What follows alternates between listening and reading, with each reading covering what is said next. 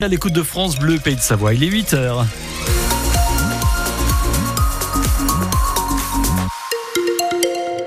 Les infos de 8 heures avec Bleuette Dupin. Et tout est rentré dans l'ordre sur la route à Bloy. Oui, le poids lourd a été dégagé. Plus de difficultés euh, à Bloy sur cette départementale. La météo pour euh, aujourd'hui, si vous regardez par le, la fenêtre, vous allez peut-être voir un ciel en feu avec des nuages qui avancent, un petit peu de vent, un ciel qui va se couvrir. On détaille ce bulletin météo à la fin du journal. C'est ce qui pèse le plus lourd dans le bilan carbone des vacances au ski. Le transport pour monter en station, le plus souvent en voiture. Un étudiant de Strasbourg a donc eu cette idée. Cette semaine, il skie dans sept stations de Savoie sans prendre sa voiture. Il a rejoint nos montagnes en train en début de semaine. Il a déjà skié à La Rosière, à Sainte-Foy-Tarentaise, aux Arcs, à La Plagne, à Courchevel. Aujourd'hui, direction Méribel. Ses moyens de déplacement, le train, le bus et le stop. On peut suivre ses aventures sur les réseaux sociaux, Margot Longeroche. Des stories tous les jours et un beau teaser Tim met le paquet sur Instagram. Je me suis lancé un défi, partir skier une semaine, mais sans rien préparer. Je dois essayer de joindre Bourg-Saint-Maurice à Valto, en passant par les plus grandes stations et en polluant le moins possible. Et le début du voyage se passe plutôt bien. Je me suis arrêté à, Bourg-Saint-Maurice. Ensuite, j'ai pris une navette pour monter à la Rosière. Et puis euh, ensuite, il y a aussi le stop qui fonctionne super bien. Puis même, il y a des alternatives de covoiturage avec euh, bah, certaines grosses plateformes qui existent. Là, actuellement, je suis super à l'aise. Ça se passe comme je veux. Il dort chez l'habitant, une monitrice un soir, un perchman qui vit à Bourg-Saint-Maurice l'autre soir.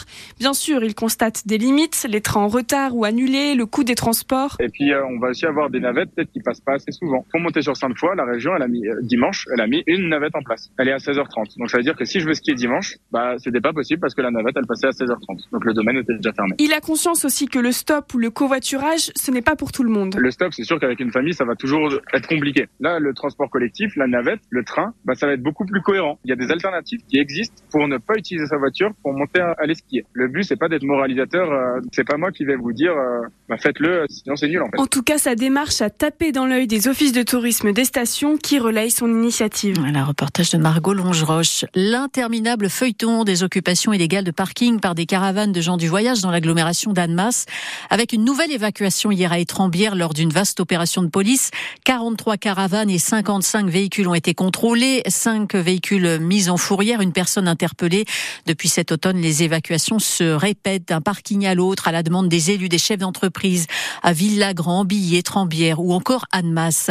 Jacques Delors, un président exemplaire parce qu'il avait l'esprit d'équipe, l'hommage du Savoyard Michel Barnier à celui qui a présidé la Commission européenne de 85 à 1995. Jacques Delors est mort chez lui hier à Paris à 98 ans. Il restera dans l'histoire l'un des architectes de la construction européenne. Son parcours, les hommages sont à retrouver sur francebleu.fr. Attention au monoxyde de carbone. Six personnes ont été intoxiquées chez elles dans la nuit de mardi à mercredi dans un petit immeuble de la rue Georges Martin. En cause vraisemblablement une chaudière défectueuse. Trois des victimes ont été conduites en état d'urgence absolue à l'hôpital de Genève pour être réoxygénées en caisson hyperbare réservé aux cas les plus graves, Annabelle Galotti. Un appareil qui ressemble à un petit sous-marin, celui de Genève, est capable d'accueillir deux fois huit personnes dans deux compartiments. Un caisson hyperbare hyper sollicité pour deux types de prise en charge. Les urgences, les alpinistes avec des gelures graves par exemple, les plongeurs et les personnes intoxiquées au monoxyde de carbone. Le docteur Rodriguez Pignel est le médecin responsable de l'unité de médecine hyperbare dans l'hôpital de Genève. Le traitement de l'intoxication au monoxyde de carbone, c'est une première séance le plus rapidement possible pour détoxifier l'organisme. Et puis ensuite, on fera une ou deux séances de consolidation le lendemain. Au maximum, c'est trois séances en, en 24 heures. C'est beaucoup plus pour les patients qui souffrent de pathologies chroniques et pour lesquels cet appareil est essentiel. Essentiellement pour des plaies chroniques, les, les plaies diabétiques qui ont du mal à cicatriser et également pour euh, tout ce qui est euh, séquelles de radiothérapie et de patients qui ont eu un cancer, qui ont eu de la radiothérapie, on va tenter de lever les séquelles de radiothérapie par l'oxygène hyperbare. Ces malades ont ainsi besoin de plus de 30 séances. Le caisson hyperbare de Genève soigne ainsi entre 500 et 600 patients par an. Oui, désormais, les victimes hein, de monoxyde de carbone en Haute-Savoie vont à Genève hein, et non plus à l'hôpital de Lyon pour être réoxygénés en caisson hyperbare. À Chamonix, un skieur en hors-piste a fait une chute de 200 mètres hier dans la combe de la Pendant, secteur des Grands Montets. Le jeune homme âgé d'une vingtaine d'années, a été hospitalisé à Annecy. Trois randonneuses égarées, bloquées dans un ruisseau à Valmorel, ont été élitreillées hier soir vers 18h30 par les gendarmes du PGHM de la Savoie. Un peu plus tôt dans l'après-midi, les secouristes euh, avaient aidé un raquettiste de 21 ans bloqué sur une arête. La saison de Coupe du Monde commence enfin pour Alexis Pinturo. Le skieur de Courchevel sera au départ ce matin de sa première descente à Bormio en Italie.